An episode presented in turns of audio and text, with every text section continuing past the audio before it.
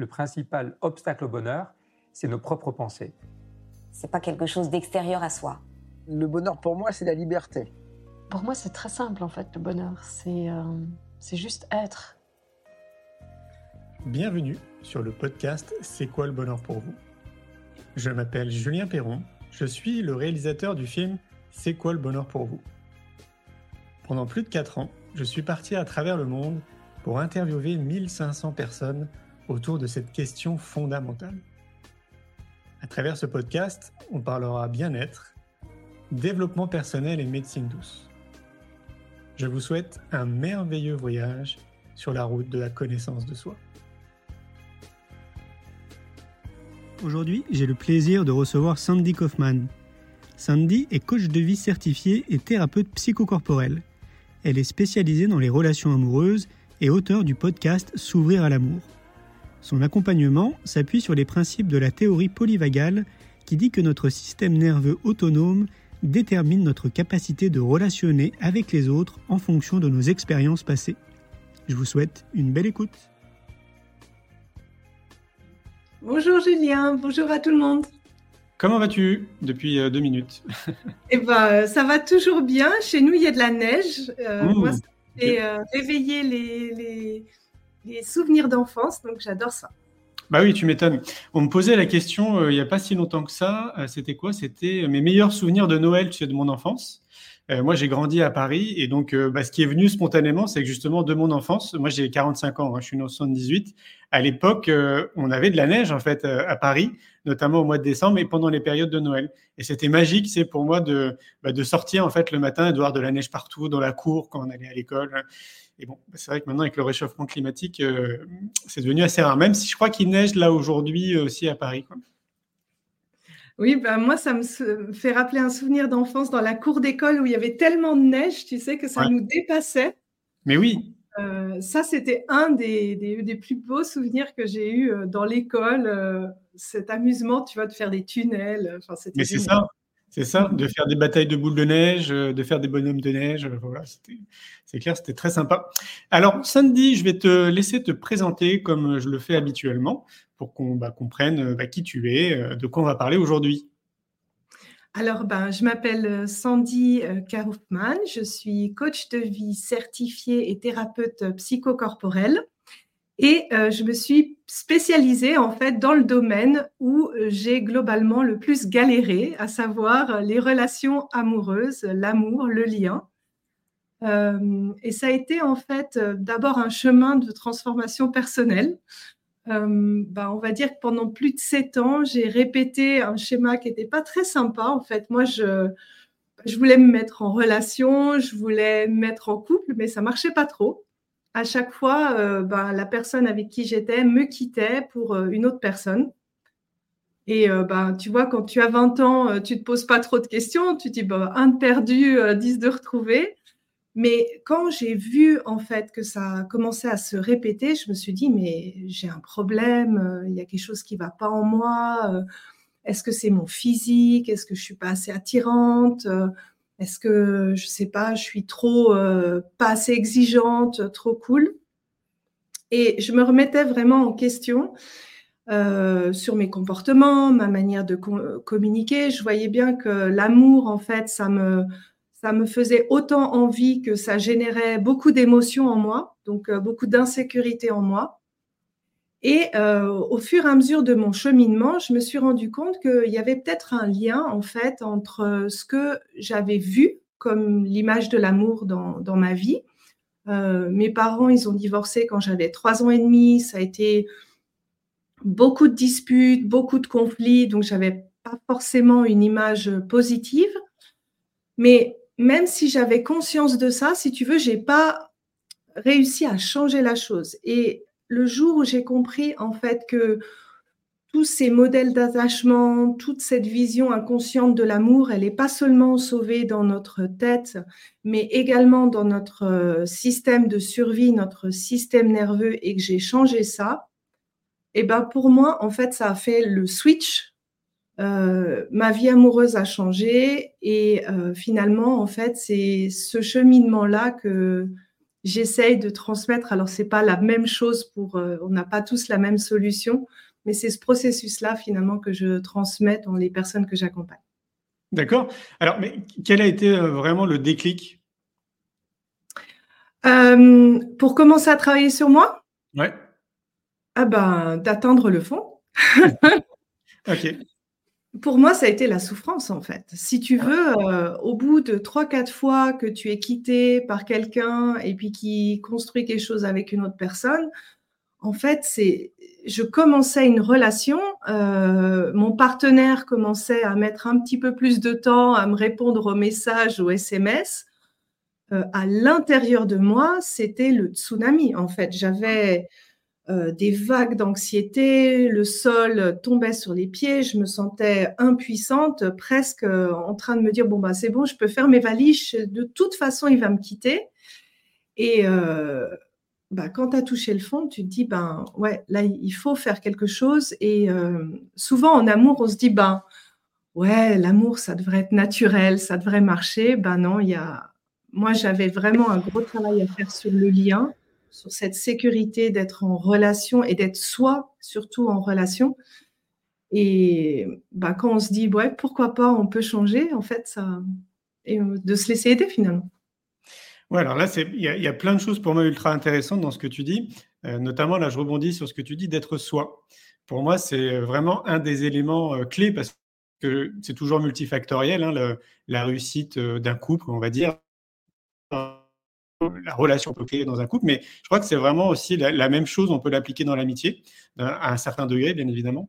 Mais être soi, euh, bon, c'est un sentiment, hein. J'ai vraiment le, le sentiment que beaucoup de personnes, justement, ne sont pas eux-mêmes.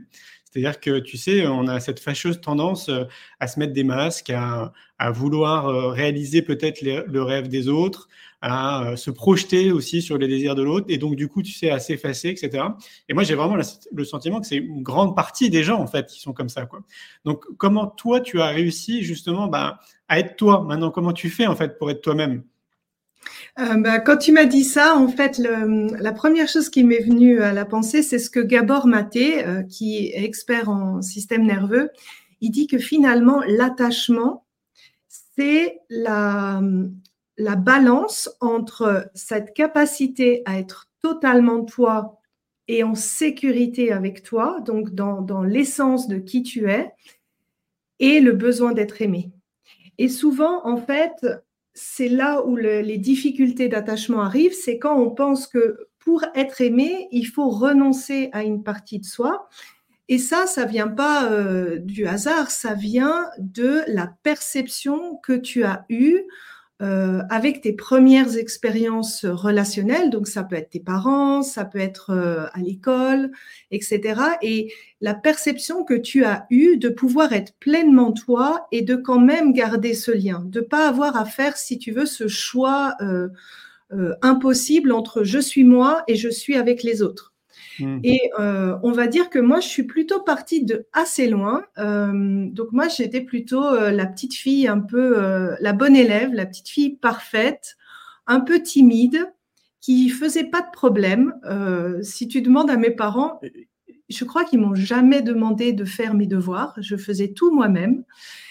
Et euh, en fait, sous cette apparence de pas de problème, bah, il se cachait beaucoup, beaucoup euh, de conditions que je m'étais mis en fait pour que je pensais être aimée. Et la première chose, ça s'est montré pour moi par euh, de la boulimie. C'est-à-dire que ben, cette image parfaite, elle n'était pas tenable sur le long terme et mon échappatoire, en fait, c'est, c'était la nourriture.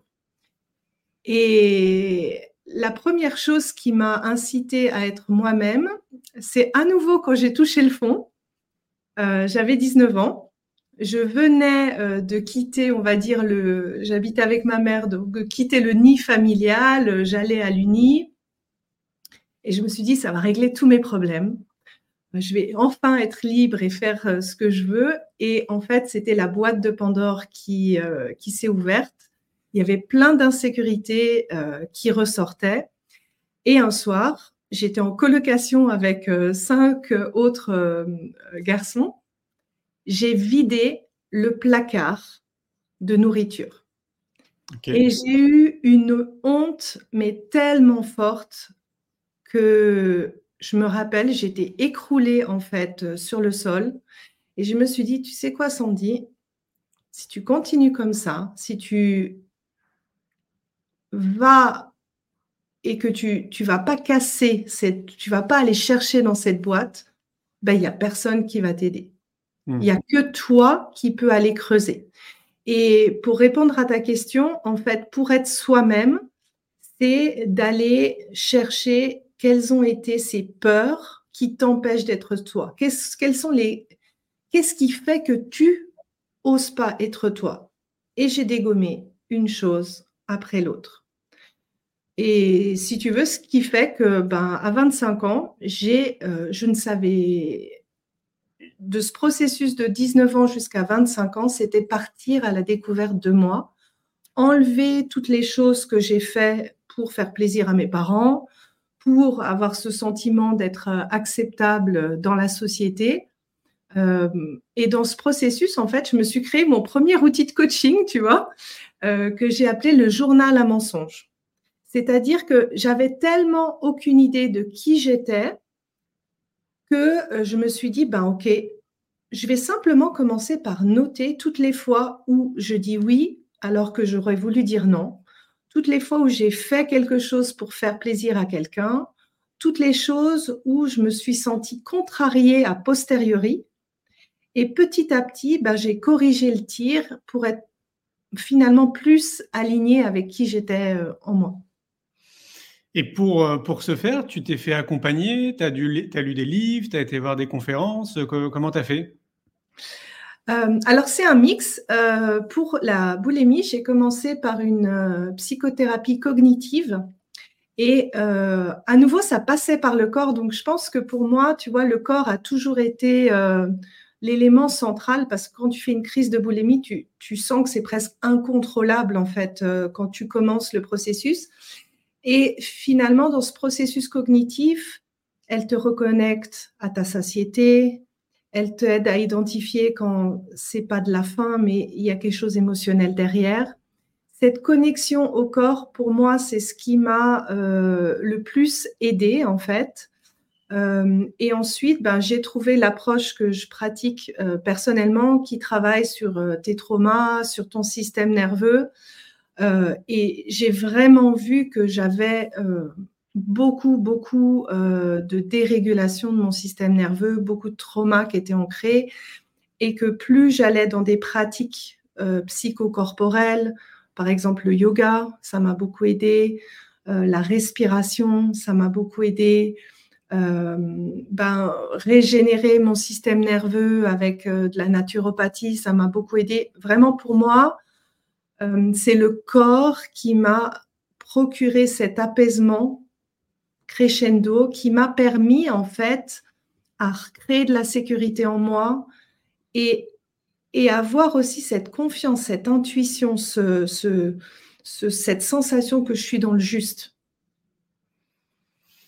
Oui, alors ça, c'est, c'est hyper intéressant, une fois de plus, ce que tu dis, parce que euh, de ce que j'ai observé, tout est euh, vraiment connecté à notre socle émotionnel, notre, autrement dit à notre, euh, à, j'allais dire rigidité, mais ce n'est pas le terme, à notre assise oui, émotionnelle, qui très souvent part de, de l'enfance, bien évidemment. Enfin, en tout cas, c'est ce que je comprends en, en t'écoutant, hein. Il y a beaucoup de choses qui partaient de l'enfance. Et donc, de ce que je peux observer, je dis très souvent, moi, j'ai l'impression que les gens, tu sais, ce sont des cerveaux sur pattes. C'est-à-dire qu'ils sont complètement déconnectés de leur corps. Et là, c'est, à mon sens, au moins quatre-vingts pour cent de la population. Pour une simple et bonne raison, c'est qu'on ne nous a pas appris justement à nous connecter à nous-mêmes, à être attentifs à notre corps, tout simplement à prendre soin de nous. Hein. Ce n'est pas du tout un projet sociétal dans n'importe quel pays, d'ailleurs, où on pourrait être dans le monde, hein, j'ai le sentiment.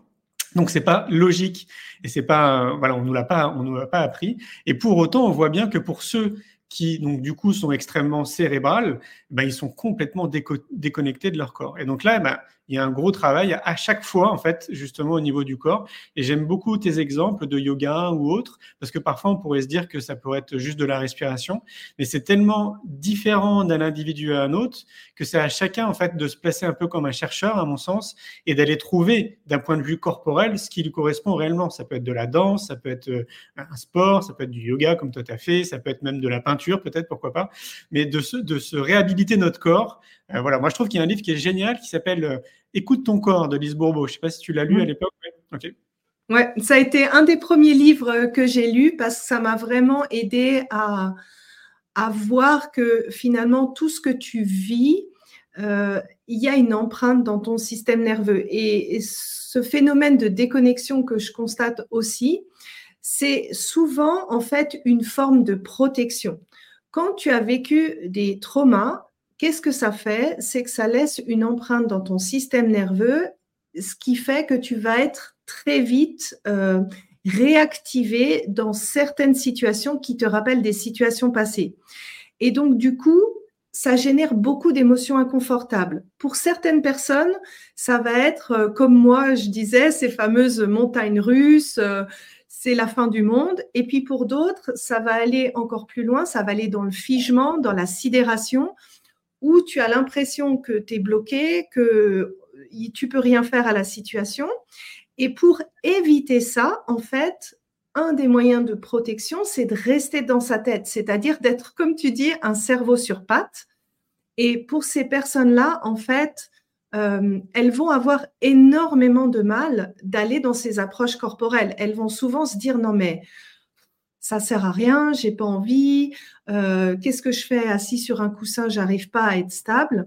Et je dirais que la première étape, c'est d'aller chercher dans les traumas, d'aller chercher dans qu'est-ce qui fait que ton, ton système nerveux s'est dérégulé autant et, et, et petit à petit enlever ces, ces activateurs pour pouvoir ensuite avoir des, des pratiques de régulation, de reconnexion.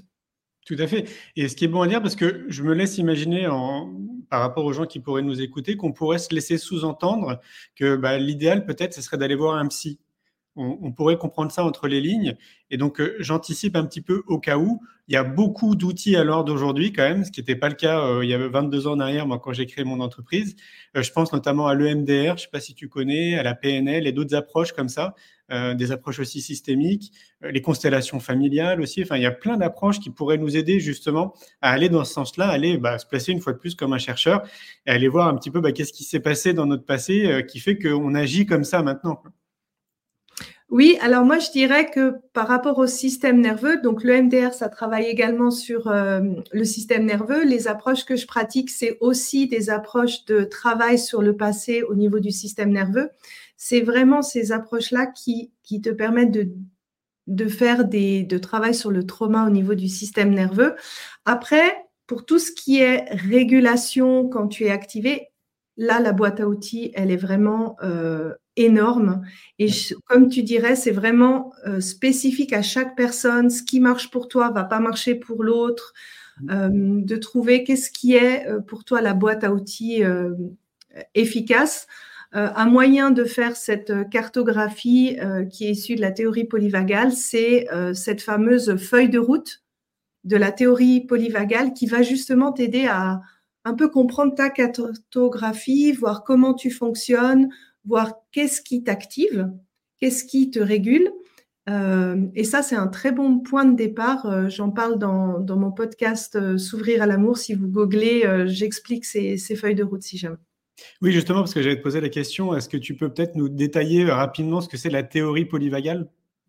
Oui, alors la théorie euh, polyvagale, elle explique en fait que euh, le degré de sécurité qu'on a dans notre corps, il est euh, fortement lié à nos expériences passées et que cette, euh, finalement, cette mémoire-là, elle n'est pas au niveau de notre tête, mais elle est également de notre système de survie, le système nerveux autonome. Et en gros, euh, ça se passe comme ça. Quand on est bébé, euh, on commence en fait à repérer quels sont les signaux qui indiquent la sécurité, des signaux qui indiquent l'insécurité. Et euh, tous ces signaux-là vont constituer un petit peu notre base de données par laquelle on va euh, regarder et percevoir le monde.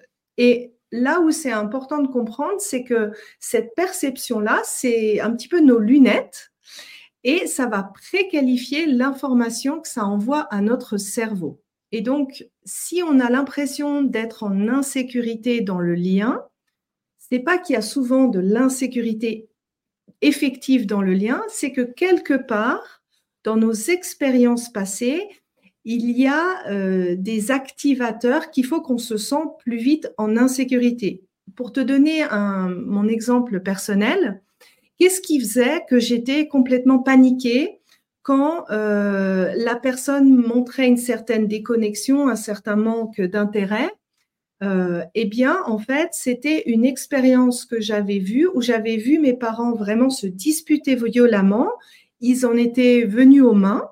Et si tu veux, ce sentiment de, de, de, de sol qui part sous les pieds, cette impuissance que je ressentais quand j'ai, j'avais trois ans et demi et que j'étais petite, c'était exactement cette même sensation à chaque fois si finalement que mon partenaire avait une action où j'avais le sentiment de ne pas avoir le contrôle. Et c'est normal de ne pas avoir le contrôle sur son partenaire en relation. Ce n'est pas l'objectif. Mais moi, ça me mettait dans, dans un niveau tellement fort que soit j'allais vers des relations qui faisaient que j'étais attirée par des personnes qui me mettaient en situation d'impuissance, ou bien que je voulais à tout prix contrôler l'autre, et bien forcément, ça fait aussi fuir le partenaire. Et pour résoudre ça, eh bien, il fallait que je travaille sur qu'est-ce qui a généré cette insécurité en moi à l'origine. Quand j'ai changé ça, j'ai eu tellement de, de, de sérénité, en, en fait. Et, et c'était même surprenant quand je voyais, ben, avec mon mari actuellement, euh, le jour où j'ai réalisé que j'avais dépassé ce cap. Alors, il est, il est kiné, il est physiothérapeute euh, et il est allé en formation. Donc, euh, il y a beaucoup de femmes physiothérapeutes, donc ils sont en sous-vêtements pendant tout le week-end. Et en fait, j'étais chez moi. Et ça me faisait zéro effet dans ma sécurité intérieure. Et là, j'ai vraiment réalisé à quel point, quand tu, tu, tu changes euh, ce qui est activé dans ton système nerveux, à quel point ça peut être différent, en fait. Bien sûr, et c'est, et c'est là tout l'enjeu, et c'est là aussi en même temps la complexité, à mon sens. C'est que déjà, je pense qu'il y a très peu de gens qui ont conscience de ça, parce que déjà, il faut, la, faut avoir conscience.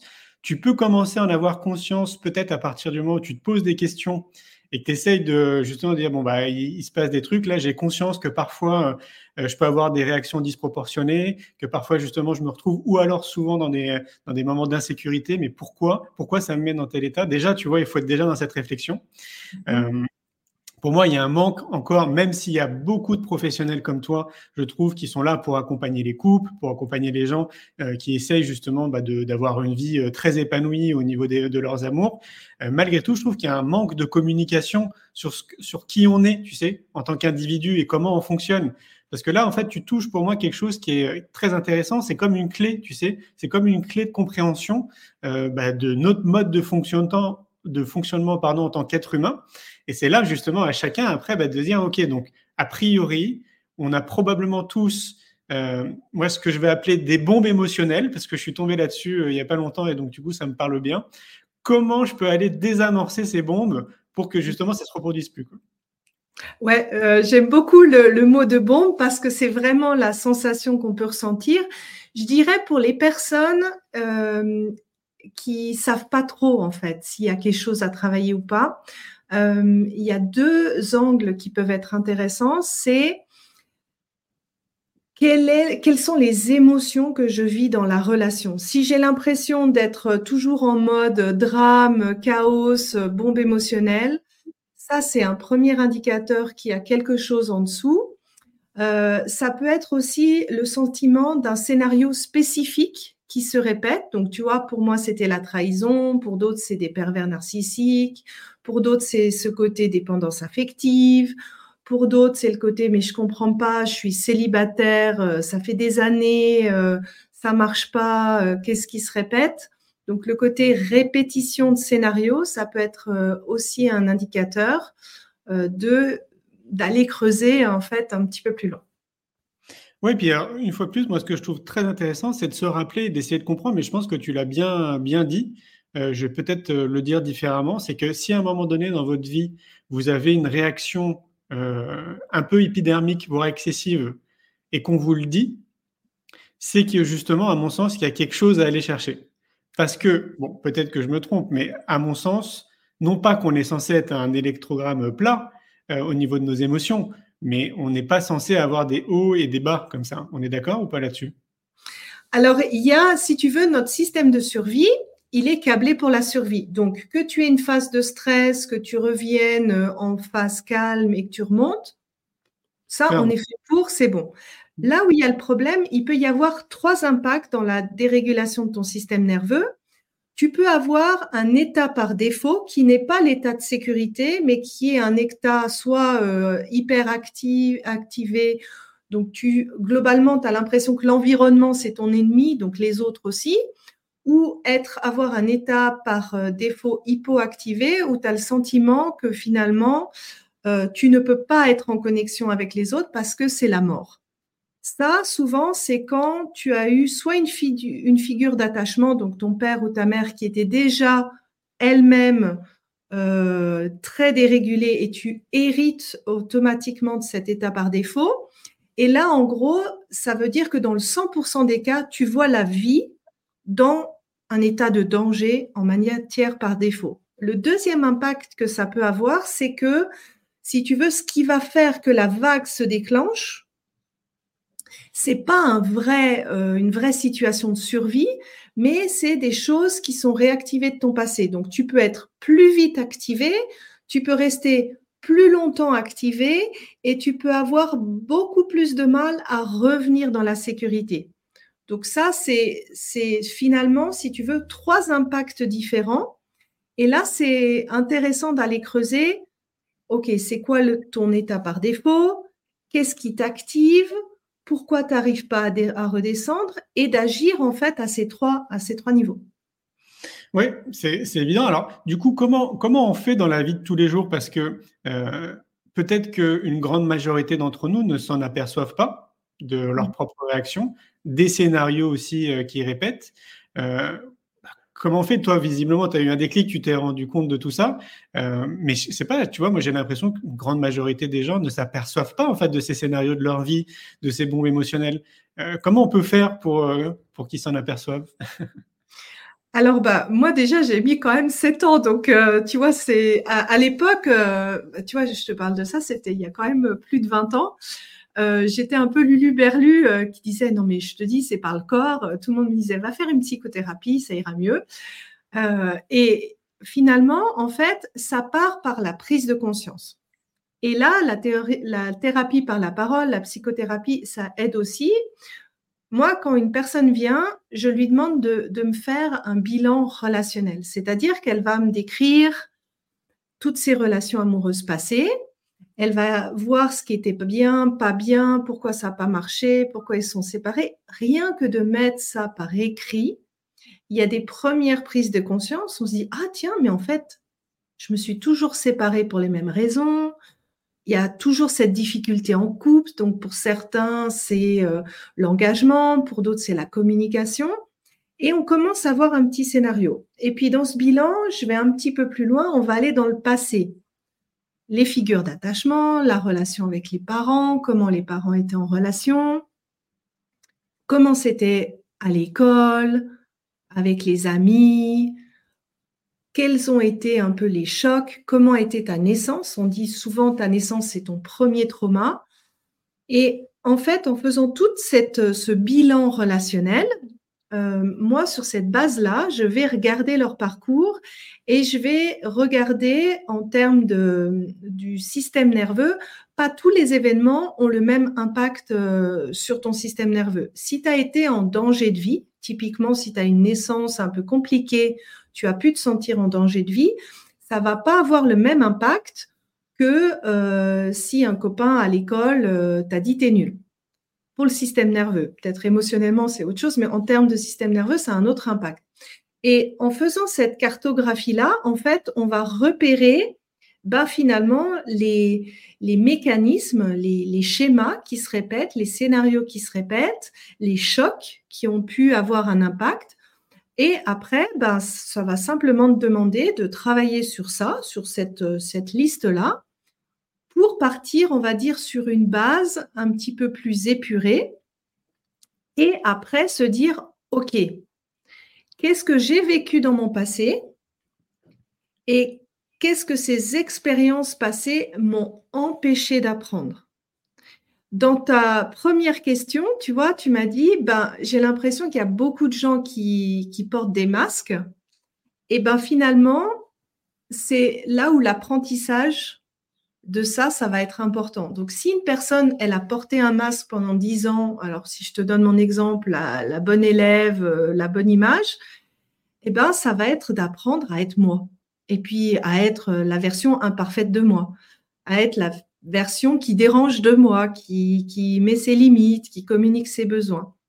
Et, et, et de petit à petit, en fait, expérimenter, intégrer, et voir le retour que ça fait dans ton corps. Et là, tu vas construire en fait à nouveau une nouvelle capacité qui fait que tu vas être capable de faire face à plus d'événements où tu, tu vas développer une certaine marge de manœuvre qui est de plus en plus grande. Et ça, c'est par l'expérience et ça va pas à pas. Il n'y a pas... Euh, Il n'y a pas la recette miracle de l'apprentissage qui arrive en une fois. Euh, bah, toi, tu l'as eu par les voyages. Moi, ça a été aussi un, un, grand, euh, un grand moyen.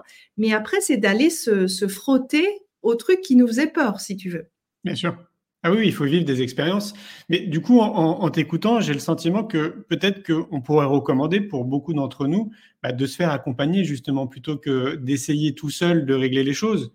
Ou euh, je ne sais pas. Après, c'est vrai qu'on est tous différents, mais euh, moi, je suis plutôt à essayer de gérer en fait par moi-même. Euh, je me suis toujours considéré depuis tout petit, hein, parce que moi, ça a commencé vers l'âge de dix ans. Je me suis toujours considéré un peu euh, mon propre psy. Et donc, j'ai, j'ai vu qu'au fur et à mesure, bah, je trouvais les bons outils pour moi. Enfin, je me suis vraiment positionné comme un chercheur et j'ai essayé de me comprendre. Donc, euh, oui. Mais bon, du coup, j'ai cette chance d'avoir commencé il y a très, très longtemps en arrière. Mais je sais que c'est pas forcément évident pour tout le monde, tu vois, d'être comme moi et d'être euh, dans cette démarche-là en permanence. Je pense que c'est peut-être mieux qu'on pourrait recommander pour plus de personnes de trouver un accompagnant, peut-être une personne comme toi ou autre, pour justement nous guider et aller repérer justement ces zones-là. Euh, qu'est-ce que tu en penses ? Alors moi, je dirais que c'est important de rester l'expert de soi et de s'en sentir responsable de son, de son bien-être et de, d'aller vers ce, ce que tu veux, euh, parce que cette souveraineté, c'est ça qui va t'apporter les vrais changements. Euh, quand tu sens que tu as vraiment, surtout en termes d'attachement, si tu veux, pour moi, l'amour, c'est là où tu as tes difficultés relationnelles exacerbées, c'est là où les bombes vont exploser, on va dire, le plus fort. Si tu sens que tu n'y arrives pas, c'est qu'il y a une logique et c'est qu'il y a un travail à faire sur le, sur le passé. À ce moment-là, pour moi, ça vaut vraiment la peine de se faire accompagner parce que tu vas gagner en temps, tu vas gagner en, en ciblage. Euh, une personne qui, a, qui est spécialisée dans, dans le relationnel, elle va repérer les mécanismes beaucoup plus rapidement. Mais ça n'empêche pas que... Je, Finalement, si tu veux, ton système nerveux, c'est, c'est tu envoies un, un input et tu reçois une réponse. Et si tu prends cette attitude que toi, tu as eue dès dix ans, pour la suite, pour continuer à t'accompagner, je trouve que c'est une des plus grandes forces. Et en tout cas, pour moi, quand j'accompagne les gens, le but, c'est, c'est d'aller dans l'autonomie le plus rapidement possible parce que c'est ça qui va te... te faire dépasser les montagnes que tu as besoin de dépasser et que tu as envie de dépasser et que tu vas identifier et que tu vas en, envie d'avoir à, à aller plus loin. Exactement, oui. Pour moi, on, on est pleinement dans ce que je dis très souvent, de la responsabilité citoyenne de prendre soin de soi. Ouais. Mais là, vraiment, de manière c'est très globale, hein. Pour ouais. moi, c'est une vraie responsabilité parce que, une fois plus, c'est ce que je rêve et c'est ce que j'essaye de faire depuis plus de vingt ans, de semer des graines dans, dans cette direction-là parce que je suis convaincu que notre société serait très différente si justement on avait déjà tous compris, qu'on avait tous ce déclic de dire effectivement j'ai cette responsabilité quotidienne de prendre soin de moi pour être bien dans ma tête, pour être bien dans mon corps, pour être encore mieux avec les gens autour de moi, pour aider encore plus les gens aussi autour de moi. C'est vraiment la, la base de tout.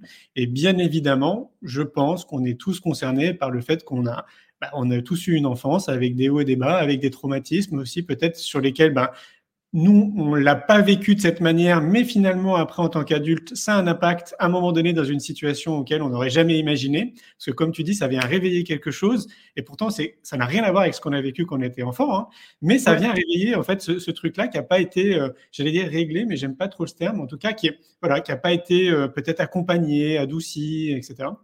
Et donc voilà, pour moi, c'est tellement important que les gens comprennent ça et qui voilà qui qui, qui retrouvent l'autonomie en fait de leur santé euh, spirituelle, de leur corps et bien évidemment aussi de leur état d'esprit. Ouais, je te je te rejoins totalement. Pour moi, c'est quand tu travailles sur ton microcosme, que tu que tu te sens bien dans toi, à l'intérieur de toi. Cet état de générosité et de, de responsabilité citoyenne, en fait, ça vient naturellement d'un état de, de, de générosité qui vient parce que tu es rempli à l'intérieur et tu es plus disponible. Et si tout le monde avait cet état-là, bah forcément, on aurait des sociétés totalement différentes. C'est clair, je me laisse même imaginer, alors je ne sais pas si c'est utopique, que probablement, il n'y aurait peut-être pas de guerre, tu vois, si ça faisait... Ouais. Euh... partie vraiment intégrante, tu sais, d'un projet sociétal dans chaque pays, je me laisse imaginer. Parce que du coup, en fait, on se comprendrait mieux, déjà, tout simplement, euh, parce qu'on voit que c'est très challengeant. Tu vois, tu vois, tu as dit, ça, ça fait une vingtaine d'années quand même que tu t'es pris en main et que tu avances vers toi, et j'imagine que tu continues. On sait que c'est un long, long, long cheminement. Et c'est aussi pour ça que, bah, depuis une dizaine d'années, moi, je mets beaucoup d'énergie dans l'éducation parce que je dis que tout part de là, en réalité. Et donc, si le plus tôt possible, on peut amener le savoir-être, la connaissance de soi, se comprendre le plus tôt possible dans notre société, hein, c'est pas que l'école, c'est pas que les parents, c'est vraiment un projet sociétal. Waouh, bah, je, je rêve de cette nouvelle humanité, en fait. Bah ouais, je suis... C'est vraiment, euh, bah moi j'ai un fils de huit ans, tu vois, et euh, c'est c'est vrai que quand tu pars avec d'autres bases, tu euh, tu donnes d'autres chances dès le début en fait. Tu tu tu épargnes tellement de temps. Euh, moi, si tu me demanderais, je dirais qu'à la sortie des naissances des bébés, Euh, de checker s'ils n'ont pas eu des traumas, euh, de travailler sur leur système nerveux. Tu vois, moi, j'ai, j'ai mon fils, il a des difficultés de concentration. C'est ce qui m'a poussée à adapter la méthode que je fais chez les adultes pour les enfants. Okay. Euh, et, c'est, et c'est fou parce que, en fait, tu, plus tu arrives à travailler ça tôt, plus tu épargnes des schémas qui s'ancrent et qui, qui grandissent avec le temps parce que plus tu réactives des, des événements, en fait, plus tu as l'impression que tu deviens de plus en plus sensible à des choses, que ton vase déborde plus vite. Mais en fait, c'est simplement parce que quand c'est imprimé dans ton système nerveux, ton corps va vouloir toujours te protéger encore plus, donc il va tirer la sonnette d'alarme toujours plus fort. Et quand tu fais ça chez les enfants, en fait, tu leur évites toute cette escalation. Donc, euh, je ne peux que te rejoindre sur euh, ce sujet. Eh ouais, c'est un beau cadeau. Et du coup, j'aimerais qu'on revienne un petit peu sur ton histoire où tu dis qu'à un moment donné, tu as commencé justement à conscientiser, euh, il y a eu une forme de boulimie. Après, tu as vu que tu avais des, euh, que tu reproduisais les mêmes schémas avec les mêmes partenaires, et cetera. Et quand tu as commencé à cheminer vers toi, les choses ont commencé à changer, si j'ai bien compris. Est-ce que ça a été du jour au lendemain ? Ou est-ce que ça a été, par exemple, là, d'aujourd'hui, en toute transparence, tu nous disais que tu étais mariée, euh, que voilà, euh, il vivait à un moment donné un stage quelque part avec euh, des femmes qui peuvent être en sous-vêtements. Donc, c'est vrai que ça peut être très… Euh, euh, on, peut, on pourrait se poser des questions en termes d'insécurité, de peur, et cetera. Tu disais que bah, maintenant, tu le vivais très bien. J'imagine que tout ça, ça a été progressif. Ça ne s'est pas fait comme ça euh, du jour au lendemain. Euh, oui et non, c'est-à-dire qu'il y a eu, si tu veux, toutes les compétences relationnelles qui me servent maintenant dans ma relation. Par exemple, euh, j'avais plutôt tendance à être, euh, je disais rien et puis j'explosais comme une cocotte minute euh, au bout d'un moment. Bah, apprendre à bien communiquer avec les autres, euh, conscientiser mes besoins, euh, avoir une certaine indépendance émotionnelle, c'est-à-dire pas réagir au cours de, au, au, au quart de tour. Tout ça, ça m'a pris un certain temps. Euh, par contre, le travail sur mon passé, le travail de désactivation, c'est moi quand j'ai fait ce travail de, de, de thérapie psychocorporelle que je pratique maintenant, j'ai vraiment vu un switch. Pour te donner un exemple, euh, en termes de communication, ce qui me bloquait en fait, pourquoi j'avais du mal à communiquer, je me rappelle que devant mon père, en fait, il avait une voix un peu autoritaire et je me sens, j'étais très impressionnée et il n'y avait pas un mot qui sortait de ma bouche. Je ne pouvais pas. Donc, mon moyen de communiquer, c'était quand ça n'allait pas, je pleurais. Et quand j'ai fait ce travail sur le passé, ce qui m'a vraiment surpris et ce qui a fait que je suis allée étudier ce que j'ai étudié, c'est que d'un seul coup, j'ai réussi à parler, en fait. Parce que j'avais désactivé ce qui euh, me bloquait totalement au niveau du corps. Et c'était, euh, c'était presque surprenant parce que intellectuellement, je, je voyais qu'il y avait un changement, mais j'en ai, j'y étais pas prête, en fait. Euh, et, et pour moi, en fait, quand tu, quand tu fais cette, ce, cette déprogrammation, c'est, ça ne demande pas tant de temps que ça. En tout cas, c'est ce que j'ai observé sur moi, c'est ce que j'observe sur les personnes. Euh, par contre, la phase de réapprentissage, la phase de s'accompagner, oui, là, ça demande un certain temps. Ouais. Et encore à l'heure d'aujourd'hui, ça va tu, est-ce que tu as encore des moments où il y a des bombes émotionnelles comme ça, ou tout ça, ça s'est, ça s'est régularisé ? Est-ce que tu es toujours, tu sais, en phase d'apprentissage quelque part, quoi ? Alors, je pense qu'on apprend toujours, mais si tu veux, les, les gros pics que j'avais comme avant, Euh, sont plus existants. Je peux vraiment dire que je suis passée d'un attachement, euh, moi j'avais un attachement, euh, euh, je l'appelle l'attachement drame, mais c'est entre insécure et évitant, en fait, anxieux et évitant, j'alterne entre les deux.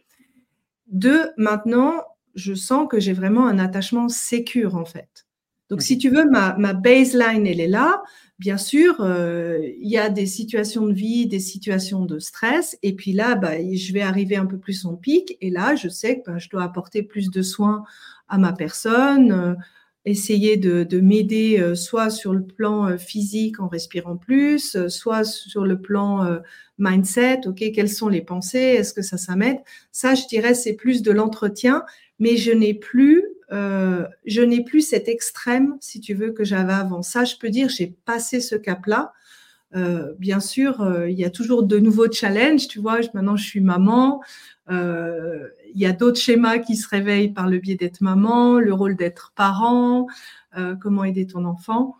Euh, mais vraiment, il y a un gros cap qui a été, euh, qui a échangé en moi, ouais. Oui, puis ce qui est génial, et c'est ce que tu soulignes, c'est que visiblement, tu as trouvé les outils justement pour te réguler, on va dire, quand il y a des, des bombes qui peuvent potentiellement exploser. Oui. Euh, tu sais, a priori, comment te prendre en main. Et c'est ça, pour moi, justement, bah, ce qui ferait toute la différence pour euh, l'ensemble de notre humanité, c'est comprendre, tu vois, ces petits outils qui nous concernent toutes et tous et qui sont oui. très individualisés en réalité, qui sont vraiment très différents d'une personne à une autre. Et de savoir que, voilà, quand il y a ça qui se produit, OK, ben, euh, il faut que je fasse ça. Euh, pour, par exemple, le tempérer, le réguler, et cetera, et cetera.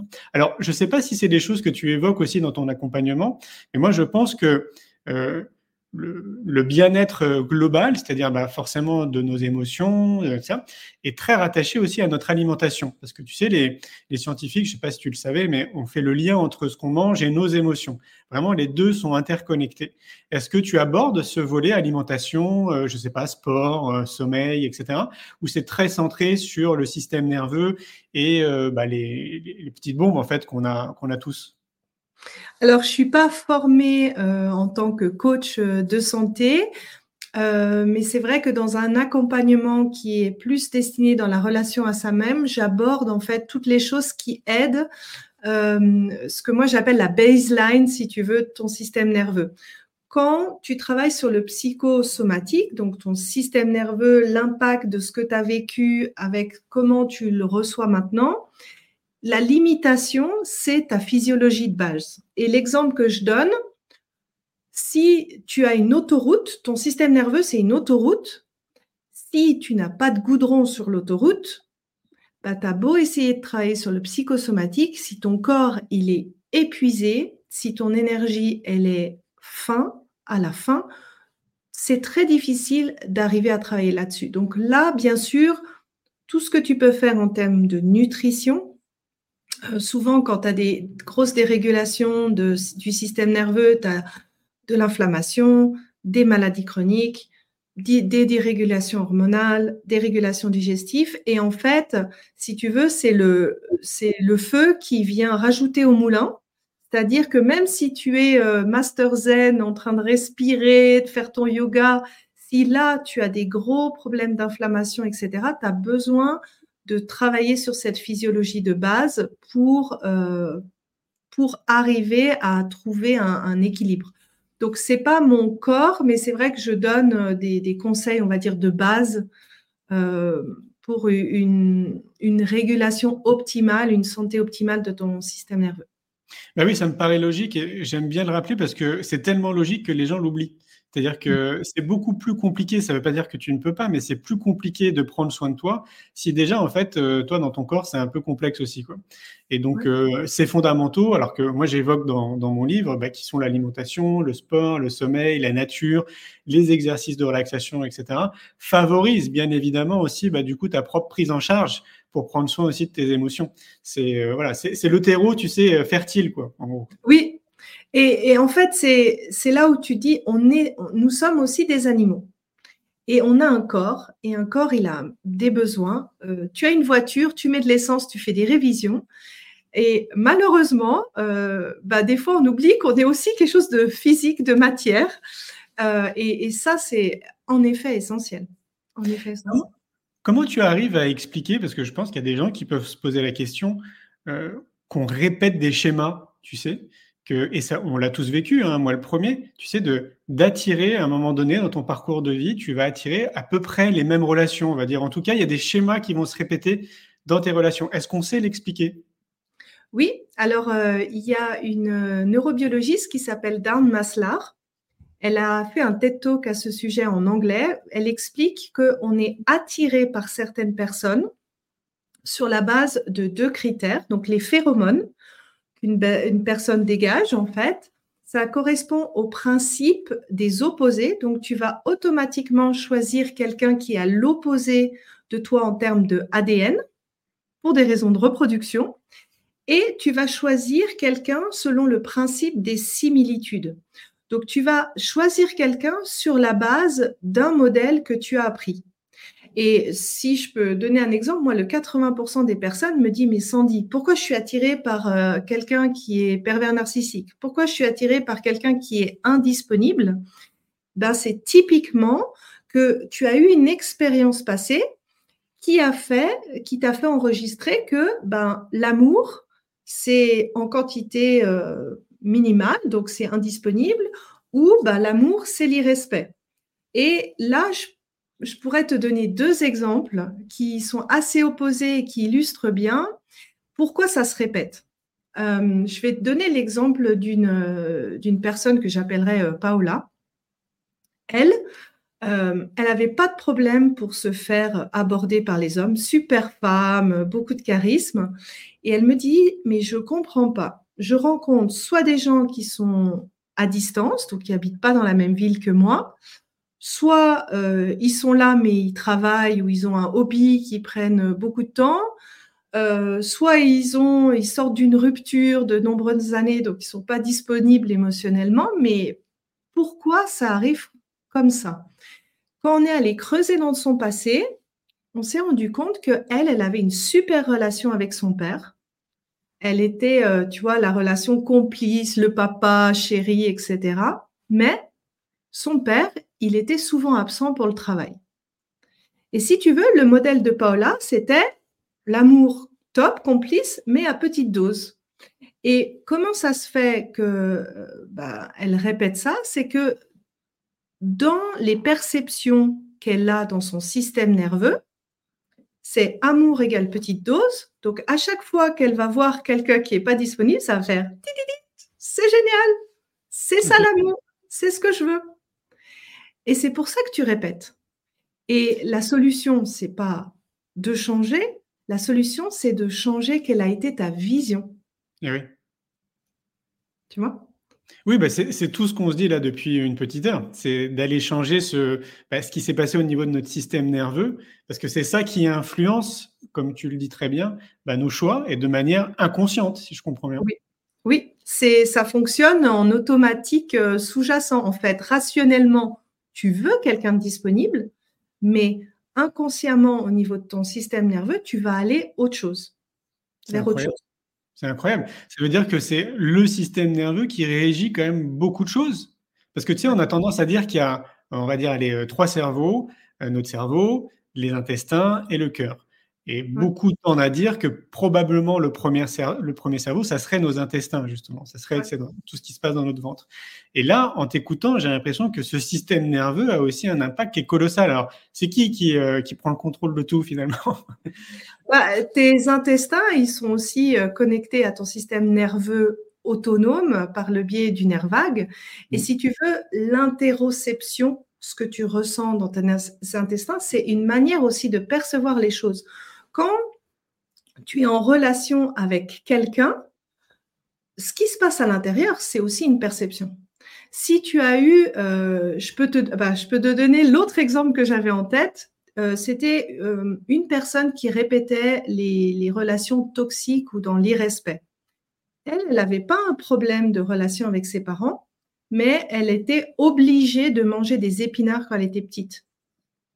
Et si tu veux, quand elle mangeait, alors ce n'était pas au niveau de l'intestin, un peu plus tard, mais au niveau de, de l'estomac, elle avait vraiment cette envie de vomir en fait. Et si tu veux, ça c'est ce qu'elle avait enregistré comme information et c'est ce qu'elle recherchait finalement dans les relations, des relations où elle se sentait irrespectée. Donc, si tu veux, la connexion corps-cerveau, elle est dominante parce que notre but, notre premier but en tant que, qu'être humain, c'est la survie. Donc, toutes les informations que tu as de, de, de tes organes qui remontent sur ce qui se passe en toi, c'est, c'est le quatre-vingts pour cent plus que euh, tête vis-à-vis euh, du corps. Ouais, donc oui, donc c'est pour ça qu'on a tendance à dire que euh, nos intestins seraient probablement le premier cerveau. Oui. D'où la nécessité, à mon sens, euh, de tendre du mieux qu'on peut vers une alimentation qui nous apporte de l'énergie et de la vitalité et pas juste manger parce qu'on a faim, c'est-à-dire autrement dit être très attentif à ce qu'on mange. Oui, l'alimentation, euh, ça a un grand impact et je dirais aussi ce que tu as vécu, en fait, de ce que tu t'es nourri émotionnellement de ton passé, ça a aussi un énorme impact, surtout quand tu parles de l'intestin. Qu'est-ce que tu entends par nourrir émotionnellement ? C'est-à-dire que, euh, pour moi, il y a vraiment un travail sur les deux. Si tu as, il y a des personnes qui ont une, qui sont nickel en termes d'alimentation. C'est, tu prends le livre, ce qu'il faut manger et tout, elles le suivent. Elles peuvent continuer à avoir des troubles de l'intestin, le syndrome irritable. Pourquoi ? Parce que dans leur système nerveux, il y a toujours ces traumas, ces événements qui les fait se réactiver. Donc, je dirais...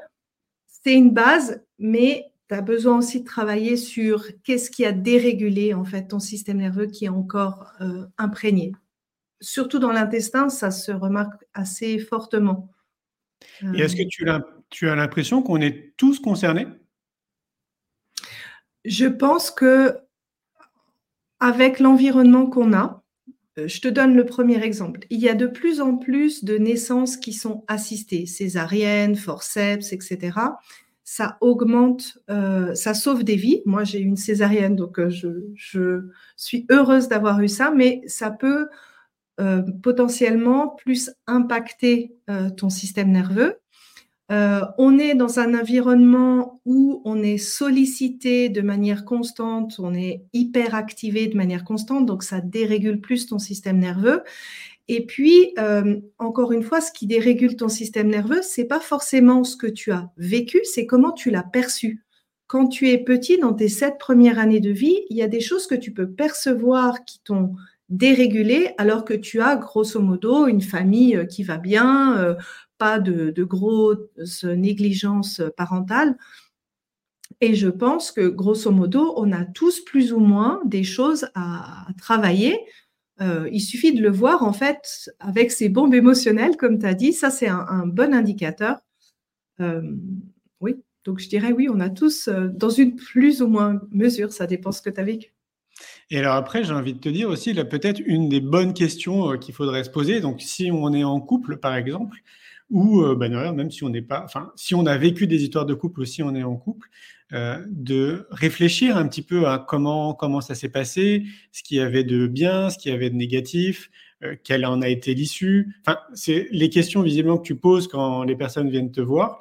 Parce que, enfin, je, je le rappelle parce que j'ai l'impression qu'on ne fait pas forcément cet exercice, tu vois, une fois de plus, un peu en tant que chercheur, bah, de mmh. comprendre tous ces mécanismes et qu'il y a, pour moi, il n'y a pas de hasard, on ne rencontre pas les gens comme ça par hasard, que ce soit en amitié ou en amour.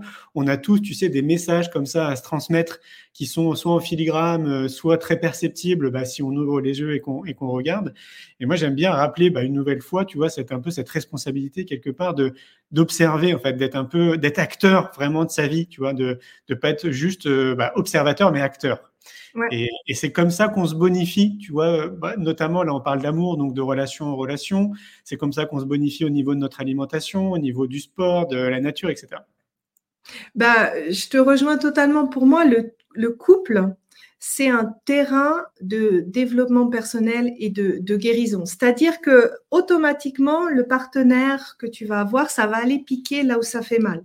Et donc, si systématiquement, tu regardes ta partie du jardin avant d'aller regarder la partie du jardin de l'autre en te disant « Ok, est-ce que là, j'ai le sentiment qu'il y a un scénario qui se répète peut-être d'autres relations ? Qu'est-ce que ça me rappelle de mes relations dans l'enfance ? Quelle est ma part de tort ? Qu'est-ce que j'ai pu, qu'est-ce qui a pu activer l'autre, qu'est-ce qui a pu blesser l'autre ? Si chacun regarde d'abord sa part du jardin, bien tu arrives en relation dans un, dans un autre état, plus dans un état de générosité et puis un état de travail. Et là, c'est là où le couple peut s'entraider, c'est-à-dire que, tu vois, bah, moi j'avais des insécurités par exemple avec mon mari, bah, il... je lui ai expliqué en toute humilité mes insécurités, euh, que j'avais répété mon schéma. Ben, il y a des moments, il a été euh, dans la générosité de me dire bah, « Ok, je vais t'aider, je te procure de la sécurité là, j'ai envie que tu te sentes bien dans la relation. » Et il l'a fait.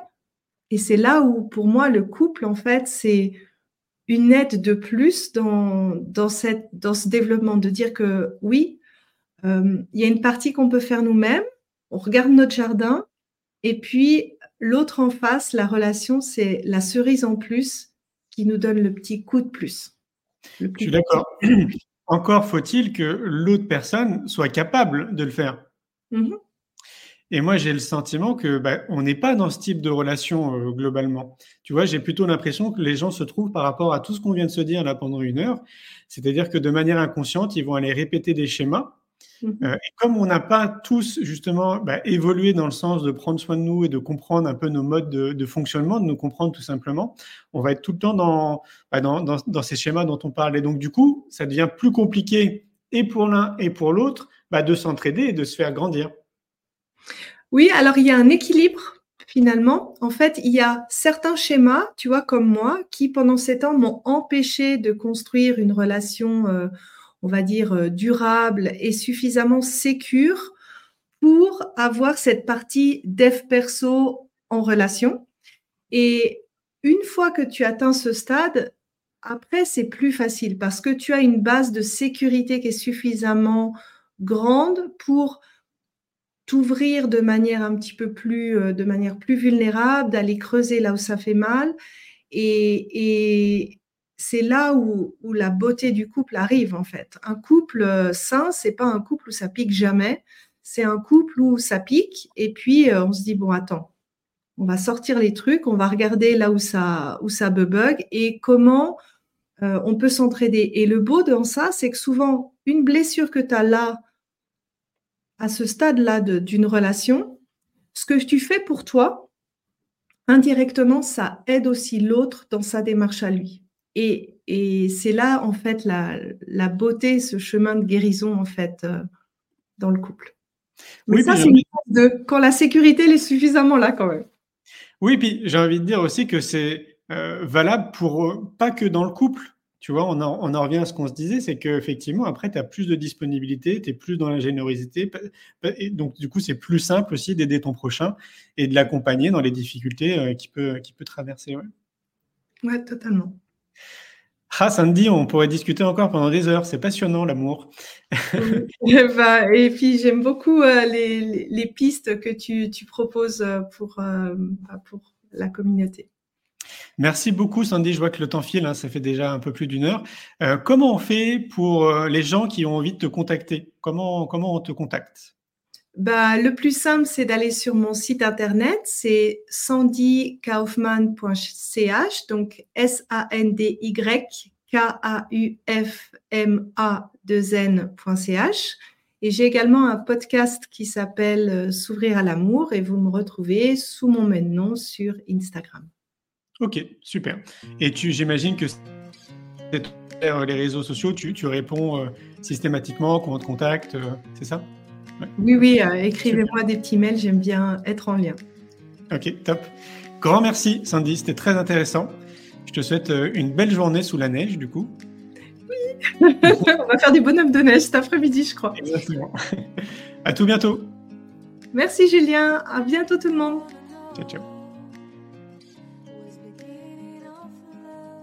Un grand merci pour votre écoute. J'espère que vous avez passé un bon moment avec nous. Pour prolonger l'expérience C'est quoi le bonheur pour vous et continuer votre cheminement sur la connaissance de soi, je vous invite vivement à lire mon livre C'est quoi le bonheur pour vous que vous trouverez dans toutes les librairies. Jouez et amusez-vous avec le jeu de cartes, entre amis, avec des inconnus, dans le monde de l'entreprise, à l'école. Regardez le film C'est quoi le bonheur pour vous et surtout, prenez soin de vous. Je vous souhaite un merveilleux voyage vers vous-même.